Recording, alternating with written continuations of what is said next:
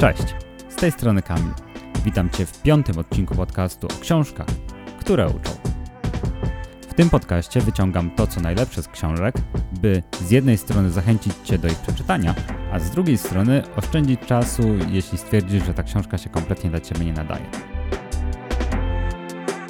Pozycja, o której dzisiaj porozmawiamy, spodoba Ci się szczególnie, jeśli masz wrażenie, że zacząłeś rozmieniać się na drobne, że jesteś przepracowany, jednocześnie masz wrażenie, że Twoje umiejętności no, nie są do końca wykorzystywane. Albo wręcz przeciwnie, czujesz, że stajesz się coraz lepszy, jednocześnie coraz lepszy w bardzo mało istotnych dla Ciebie sprawach. Dzisiejsza pozycja jest właśnie dla osób, które odpowiadały twierdząco na to pytanie.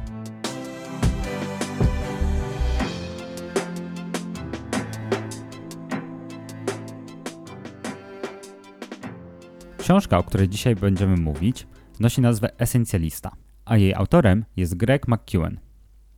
Jest to przede wszystkim pozycja dla osób, które są zainteresowane tematyką produktywności oraz chciałyby w swoim życiu osiągnąć więcej lepszych rzeczy. Otwiera nam przede wszystkim oczy na to, jak wybierać to, co jest najistotniejsze w naszym życiu oraz jak powiedzieć nie rzeczom, którymi kompletnie nie chcemy się zajmować przeprowadza nas powoli przez proces odrzucania, eksploracji tych niepotrzebnych rzeczy, wyławiania tych perełek, którymi naprawdę chcemy się zająć, oraz pokazuje, jak skupić się na tym, co jest najistotniejsze i wykonać to w sposób jak najbardziej efektywny. I oczywiście jak najmniejszym nakładem czasu. Najpierw oczywiście kilka słów o autorze. Greg McEwen być może nie jest jakoś bardzo znaną osobą. Jest owszem mówcą publicznym, konsultantem do spraw biznesu i przywództwa, no i od czasu wydania książki oczywiście jej autorem. Jest też założycielem firmy, która zajmuje się konsultacjami w zakresie budowania strategii i wprowadzania skutecznych metod przywództwa. Jego merytoryczne zaplecze wywodzi się przede wszystkim ze studiów komunikacji i dziennikarstwa na Brigham Young University, ale też ze studiów MBA i osiągniętego w ten sposób tytułu na Stanford Graduate School of Business. Przechodząc teraz do książki. Moim zdaniem jest ona naprawdę genialnie napisana. I wiem, że mówię to o każdej książce, która była przedstawiana w tym podcaście, jednak tutaj mam naprawdę mocne dowody. Po pierwsze, jest praktyczna, czyli zawiera konkretne kroki i konkretne działania, które każdy z nas może zastosować, co naprawdę uwielbiam i wiem, że wiele osób sobie to ceni. Po drugie, ma dużo przykładów i historii. Każdy argument, każda technika, którą Greg nam wprowadza i stara się przedstawić, jest poparta albo jakimś badaniem, które robił na konkretnej osobie czy konkretnej organizacji, ale też przedstawia pewną historię. Pokazuje osobę, jak ona się zachowywała w danej sytuacji, kiedy miała na głowie za dużo, starała się zrobić wszystko i zadowolić wszystkich. I pokazuje tą drugą stronę, kiedy ta osoba zaczęła wybierać to, co jest dla niej najistotniejsze, zaczęła odrzucać niektóre sytuacje czy możliwości i skupiała się tylko na tym, co było najważniejsze w danej chwili. Pozwala nam to na trochę głębsze wejrzenie w motywy, w działania danych osób, ale też pozwala nam to odczuć na sobie, jak my byśmy się na przykład zachowali w takiej sytuacji, czego byśmy się bali, czego byśmy oczekiwali od takiej sytuacji, że coś się stanie. Jak już wiecie z przedniego odcinka podcastu, opowiadanie historii jest naturalnym, takim najbardziej naturalnym sposobem przekazu informacji, i tutaj autor naprawdę genialnie to zastosował. Jak dla mnie jest to też książka do hmm, wielokrotnego czytania. Wiem, że nie jest to zbyt naturalne i oczywiste, żeby czytać jakąś książkę wiele razy. Hmm, jednak moim zdaniem, po pierwsze, jest tu dużo informacji, które są zawarte, są naprawdę istotne i przy jednorazowym czytaniu nie da się ich po prostu zapamiętać. I tutaj też nie chodzi tylko o zapamiętanie tego. Tu chodzi tak naprawdę o utożsamienie się trochę z tymi wartościami, które przedstawia autor, zaaplikowanie ich w swoim życiu. Po to jest nam wiedza. Czytając tą książkę drugi raz, a właściwie przeglądając fragmenty, które sobie zaznaczyłem, no i też coś wyszukując pomiędzy nimi, bo jak się okazuje, nie wszystko, co ważne dla zrozumienia całości treści, udało mi się zaznaczyć przy jednorazowym czytaniu. Zauważyłem, że mimo, że tą książkę już przeczytałem raz, to wiele idei zdążyłem zapomnieć od tamtego czasu. Było to dla mnie naprawdę świetne odświeżenie i choć może od razu nie zastosowałem ich wszystkich fizycznie i psychicznie nie miałbym prawdopodobnie możliwości. To zauważyłem, że z drugim przeczytaniem książki, przy konkretnych okazjach, kiedy ktoś mnie o coś pytał, czy zapraszał do jakiegoś działania, byłem bardziej świadomy tego, by nie odpowiadać instynktownie, że tak, zgodzę się, zrobię to, tylko zacząłem to filtrować. Zacząłem się zastanawiać, czy to jest naprawdę dla mnie ważne, czy to komuś pomaga, bo to jest dla mnie jedna z najważniejszych rzeczy, który, przez filtr, których zawsze patrzę.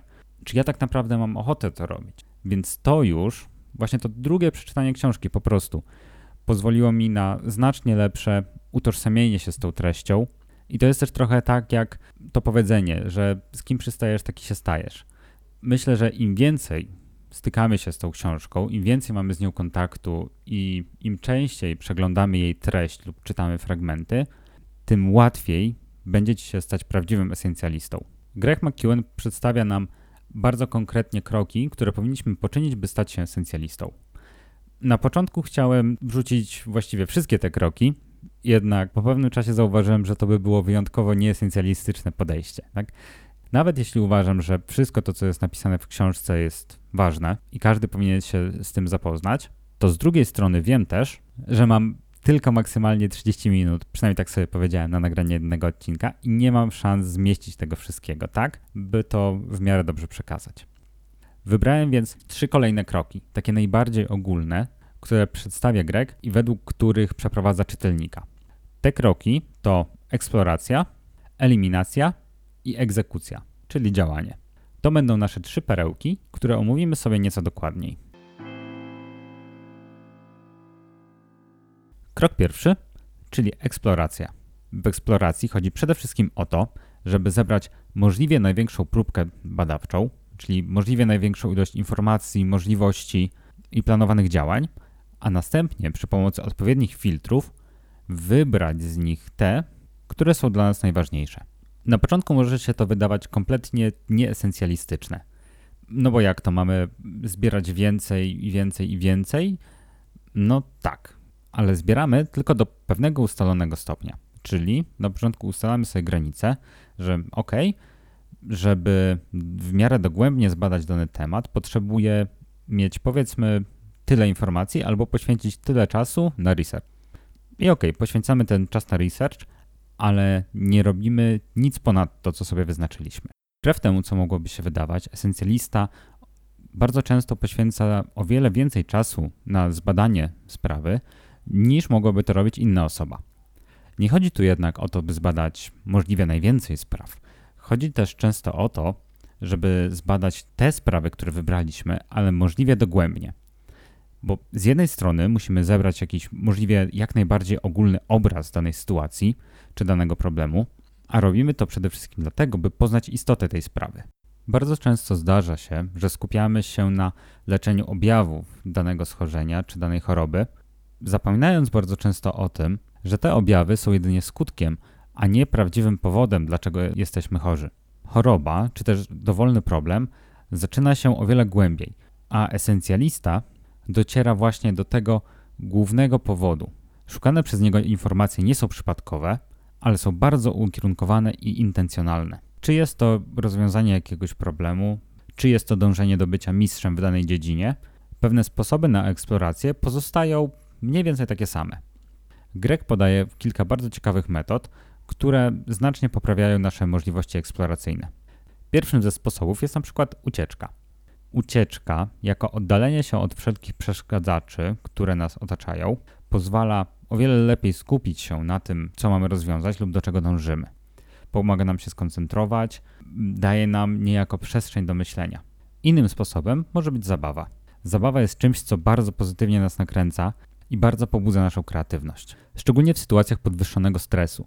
Jeśli nie jesteśmy pewni, czy robimy coś dobrze, lub mamy bardzo silne naciski z zewnątrz, lub goni nas termin, zabawa jest często tym, co pozwala niejako zrobić sobie właśnie tą przestrzeń w umyśle na pojawienie się nowych y, idei czy nowych rozwiązań, na które bardzo ciężko byłoby nam wpaść, jeśli tylko i wyłącznie staralibyśmy się usilnie nad nimi zastanawiać. Jest też bardzo ciekawa pozycja na temat tego, jak pewne rytuały i codzienne nawyki danych artystów czy osób, które właściwie moglibyśmy określić jako bardzo kreatywne, jak oni wykorzystywali, jak pracowali dzięki nim i jak to przełożyło się na ich efekty twórcze. Myślę, że kiedyś o tej książce powiem, ale teraz wracajmy do tematu. W takiej bardzo esencjalistycznej metodzie eksploracji pomoże nam też jedna bardzo ważna rzecz. Autor nazywa to regułą 90%, ale czasem jest za dużo tych reguł, więc proponuję zapamiętać przede wszystkim to, że albo jesteśmy w 100% pewni, albo właśnie w 90% przynajmniej pewni, że coś jest nam przydatne i potrzebne, albo to odrzucamy. Szczególne zastosowanie tej reguły można akurat przełożyć na przykład na zakupy. Często kupując ubrania przechadzamy się po wielu sklepach, mierzymy różne płaszcze, spodnie, bluzy i często bardzo zdezorientowani tym całym natłokiem i ilością rzeczy wybieramy coś, co nam się tak średnio podoba. Nie jesteśmy do końca pewni, czy byśmy w tym chodzili, ale jednak już, no powiedzmy, ciśnie nas bardzo, że nie wiem, została nam ostatnia para spodni, więc musimy jakieś kupić. I tu się pojawia ten problem. Zbieramy rzeczy, które ani nie są nam do końca potrzebne, albo nawet jeśli są potrzebne, to nie do końca będą nam przydatne w dłuższym czasie. W tym wypadku lepiej byłoby poświęcić dodatkową godzinę na przykład na pojechanie do innego sklepu i spróbowanie jeszcze innych par spodni. W innym wypadku grozi nam to tym, że na przykład za tydzień albo dwa będziemy tak bardzo zniesmaczeni naszym wyborem, że i tak i tak będziemy musieli znów pojechać do sklepu. A czasem to może zająć nam dodatkowe godziny, które moglibyśmy wykorzystać o wiele lepiej. Na tym myślę zakończymy już nasz etap eksploracji i przejdziemy do kroku numer dwa, czyli eliminacji. W codziennych sytuacjach staramy się być jak najbardziej użyteczni. Chcemy się wyróżniać, chcemy być aktywni, robić więcej i by inni jak najlepiej nas zauważyli. No i z tego najczęściej wynika, że mówimy tak bardzo wielu propozycjom. Mówiąc tak na wszystkie propozycje i okazje, które się pojawiają, niestety, ale nie jesteśmy w stanie osiągnąć stopnia tej najwyższej użyteczności. Jak nawet zauważył Peter Drucker, ludzie są efektywni, ponieważ potrafią odmawiać, potrafią mówić, to nie jest dla mnie. By to jednak robić dobrze, trzeba mieć przede wszystkim odwagę, a jeszcze bardziej współczucie. Owszem, wymaga to trochę dyscypliny umysłowej i emocjonalnej, szczególnie w jakichś społecznych sytuacjach, ale powiedzmy sobie szczerze, o wiele częściej mówimy tak, niż mówimy nie. I to bardziej dlatego, że czujemy, jakby inni od nas tego wymagali, niż jakbyśmy faktycznie chcieli tak powiedzieć. Mówiąc tak, rezygnujemy z wyboru. Wtedy po prostu inna osoba zacznie dysponować naszym czasem i może nas popchnąć w kierunku, w którym no, niekoniecznie chcemy iść. By proces eliminacji był odpowiednio skuteczny, musi być po pierwsze precyzyjny, czyli zabierając się za jakieś zadanie czy projekt, musimy mieć ustalony cel. Kiedy ten cel jest wyznaczony precyzyjnie, czyli dokładnie wiemy co, kiedy i w jaki sposób chcemy osiągnąć, kiedy jest przejrzysty, czyli właśnie mamy strategię zbudowaną wokół dotarcia do tego celu, kiedy z kimś go dzielimy, kiedy jest konkretny i kiedy nas inspiruje, to jesteśmy w stanie wyznaczyć granice, którym propozycjom powiedzieć tak, a którym propozycjom powiedzieć nie. Z tym mówieniem nie jest jednak pewien problem. By powiedzieć nie, musimy mieć w sobie naprawdę sporo odwagi. Bardzo często mówimy tak, bo boimy się innych zawieść. Mamy wrażenie, że kiedy nie zgodzimy się na to, by gdzieś z kimś pójść, komuś towarzyszyć, pomóc, to ich zawiedziemy. Ale nie zawsze tak musi być. Są sytuacje podbramkowe i wtedy faktycznie, kiedy ktoś potrzebuje dokładnie naszej pomocy i jesteśmy jedyną osobą, która jest w stanie to zrobić, to owszem, ta propozycja jest naprawdę warta rozważenia, przynajmniej z mojej perspektywy. Jeśli jednak jest tysiąc innych osób, które są w stanie to zrobić, a my naprawdę bardzo cenimy swój czas i chcielibyśmy go poświęcać jednak na te rzeczy, które są dla nas naprawdę bardzo ważne, a nie pomagać komuś wynosić śmieci, bo jemu się nie chce, to powiedzenie nie będzie jak najbardziej właściwe. Oczywiście powiedziane odpowiednio delikatnie. Bardzo często jest też tak, że jesteśmy zdecydowani, że właściwie chcemy odmówić, chcemy powiedzieć nie, ale nie mamy pojęcia, jak to przekazać. Tutaj skieruję Was do książki, bo autor przedstawia kilka bardzo trafnych spostrzeżeń i właściwie konkretnych technik do zastosowania, jak mówić nie. Bo nie zawsze musimy w ogóle używać słowa nie, żeby odmawiać. Czasem możemy po prostu zasygnalizować, że nie mamy czasu w jakiś sposób, albo właściwie pomilczeć chwilę. Czasem milczenie jest naprawdę bardzo skuteczne, bo to niejako wymusza na drugiej osobie, żeby przejęła ciężar rozmowy na siebie. Ale nie rozgaduję się w tym temacie, zajrzyjcie do książki, naprawdę bardzo warto. W mówieniu nie, nie zawsze chodzi o to, żeby odmawiać innym. Czasem trzeba też umieć odmówić sobie i odmówić pewnej hipotetycznej sytuacji. Jest takie pojęcie jak koszty utopione. Załóżmy, że mamy projekt, który okazuje się po pewnym czasie nierentowny. Załóżmy, że prowadzimy go przez dwa lata i widzimy, że właściwie tak się chwiejemy. Jesteśmy trochę pod kreską, trochę nad kreską, ale tendencja jest cały czas zniżkowa. Bardzo często jest tak, że związujemy się emocjonalnie z danym projektem czy z daną sytuacją i kompletnie nie mamy ochoty z tego rezygnować. Zauważyłem, że bardzo wiele osób tak ma, jeśli chodzi na przykład o studia. Dużo osób idzie na studia właściwie nie wiedząc po co tam idą i faktycznie niektórzy odnajdują na nich coś, co im się podoba i dążą w tym kierunku. Większość jednak kończy te studia tylko dlatego, że właściwie nie mają innego wyboru albo nie czują, że mają inny wybór. Po części coś takiego mnie spotkało, gdy byłem już na piątym roku studiów i właściwie jedynym, co mi zostało do zrobienia, to było napisanie pracy magisterskiej. Zauważyłem, że poświęcenie pół roku bardzo intensywnej pracy na napisanie, stworzenie jakiejś wartości intelektualnej właściwie w żaden sposób nie przyczyni się do mojego sukcesu w życiu. Może w przyszłości się okaże coś innego. Jednak kiedy sobie pomyślałem nad tym, że mam robić pracę magisterską w temacie, który przestał mnie interesować i nie mam zamiaru kontynuować ani edukacji, ani nie mam zamiaru pracować w żadnym miejscu, które byłoby w jakikolwiek sposób z tym związane, to postanowiłem zrezygnować. Wiele osób mnie wtedy zapytało, czy nie będzie mi szkoda tych pięciu lat studiów, które poświęciłem, by dojść do tego momentu. Można tak na to patrzeć, że szkoda jest tego czasu, który się spędziło, ale na dobrą sprawę, jeśli studiujemy po to, by zdobyć tytuł magistra, ale moim zdaniem studiujemy po to, żeby zdobyć konkretną wiedzę, czasem konkretne umiejętności, ale na pewno nie studiujemy tylko po to, żeby zdobyć tytuł magistra. Tytuł magistra jest tylko pewną reprezentacją tego, co umiemy, choć tak naprawdę, widząc to, jak to wygląda w praktyce, teraz już tak wcale nie uważam. Postanowiłem jednak uciąć ten projekt w tym miejscu, w którym postanowiłem, by nie inwestować więcej czasu w coś, co nie planuję, żeby przynosiło mi konkretne korzyści w przyszłości. Jaki będzie tego efekt, to dowiem się. Ale dobra, za bardzo się rozgadałem o sobie, a to nie o to w tym chodziło. W eliminacji bardzo istotną sprawą jest też wyznaczanie granic. Jeśli jedną z największych dla nas motywacji jest to, że możemy pomóc in, innym i przysłużyć się w jakiś sposób światu, to miejmy na uwadze też kilka bardzo istotnych aspektów. Szlachetnie jest pomagać innym, a szczególnie warto pomagać jest innym, którzy są biedniejsi w jakiś sposób od nas. Dla mnie to ma naprawdę olbrzymią wartość, ale bierzmy pod uwagę, że pomaganie to jest jedna strona tego medalu, a druga to kiedy przejmujemy czyjeś problemy jako swoje, kiedy bierzemy ich błędy za nasze. Odpowiedzialność to bardzo istotna sprawa, jednak nie możemy zapominać, że zwalnianie innych z odpowiedzialności za siebie i za swoje otoczenie nie tylko nie uczy ich nic nowego, ale też jest dla nich szkodliwe. W ten sposób niejako zezwalamy im na to, by podchodzili do tego, co robią w sposób nierozsądny i nie zastanawiali się nad skutkami swoich czynności. Czasem warto po prostu pozwolić innym odczuć skutki pewnych działań, żeby mogli się nauczyć czegoś na własnych błędach. Kiedy nauczymy się już eliminować to, co nieważne i kupiać się tylko na tym, co jest istotne, czas wziąć się za krok trzeci, czyli za działanie. Cokolwiek chcemy zrobić, bardzo często myślimy o tym jako o czymś trudnym. Esencjalista jednak myśli inaczej.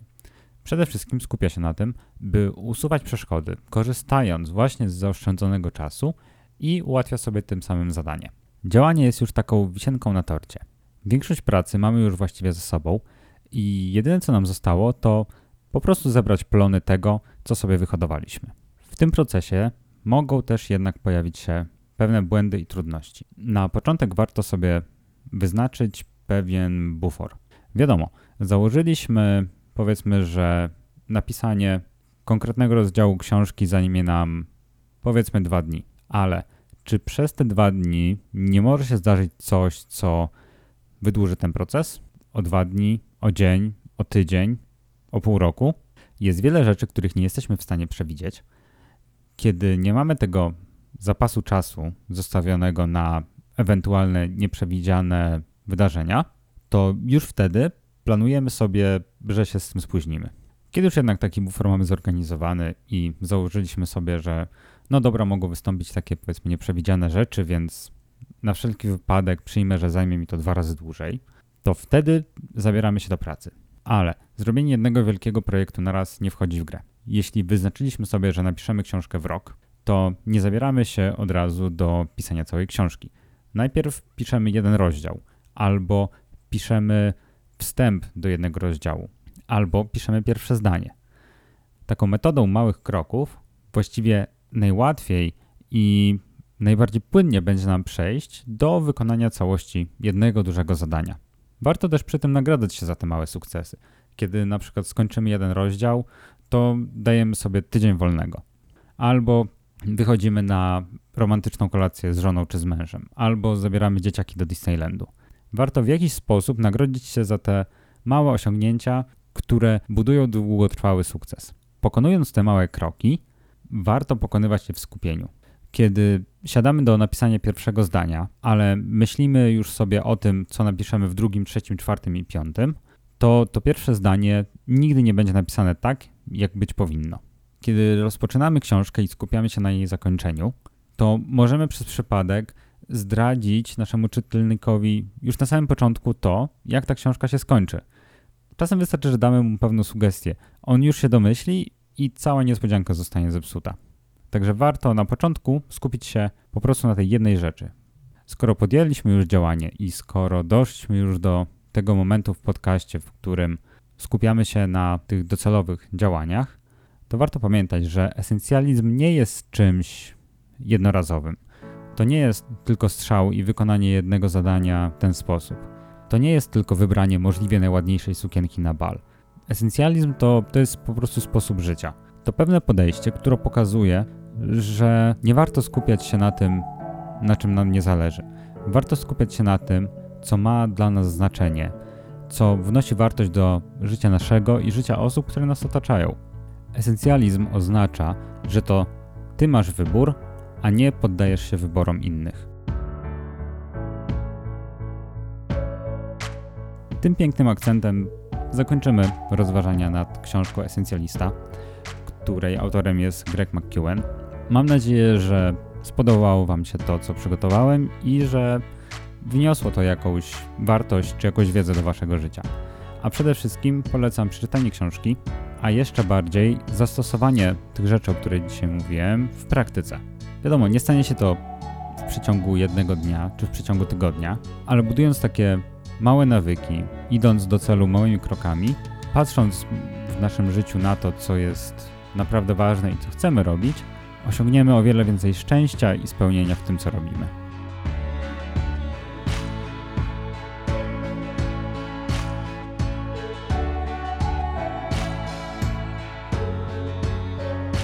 Oczywiście bardzo chętnie usłyszę o tym, jak podobał Ci się ten odcinek, co było dla Ciebie najciekawsze, co najmniej ciekawe, czego chciałbyś usłyszeć więcej, a czego mniej. Może też jesteś w stanie zasugerować mi kolejne książki, które powinienem omówić. Może są takie, na których przeczytanie nie masz czasu, może po prostu chcesz, by ktoś inny je przeczytał, wyciągnął z nich to, co najważniejsze i podał ci to na talerzu. Właśnie po to tu jestem. Będę wdzięczny za każdą wiadomość, którą do mnie napiszecie. Zapraszam do kontaktu przez Facebooka, na fanpage'u Książki, które uczą, przez Instagrama, również profil o tej samej nazwie oraz przez maila kakao.gmail.com jak książki, które uczą. A ten odcinek również znajdziecie na moim blogu byćnumerem2.pl ukośnik KKU5 jak książki, które uczą odcinek 5. Do usłyszenia za dwa tygodnie. Pa!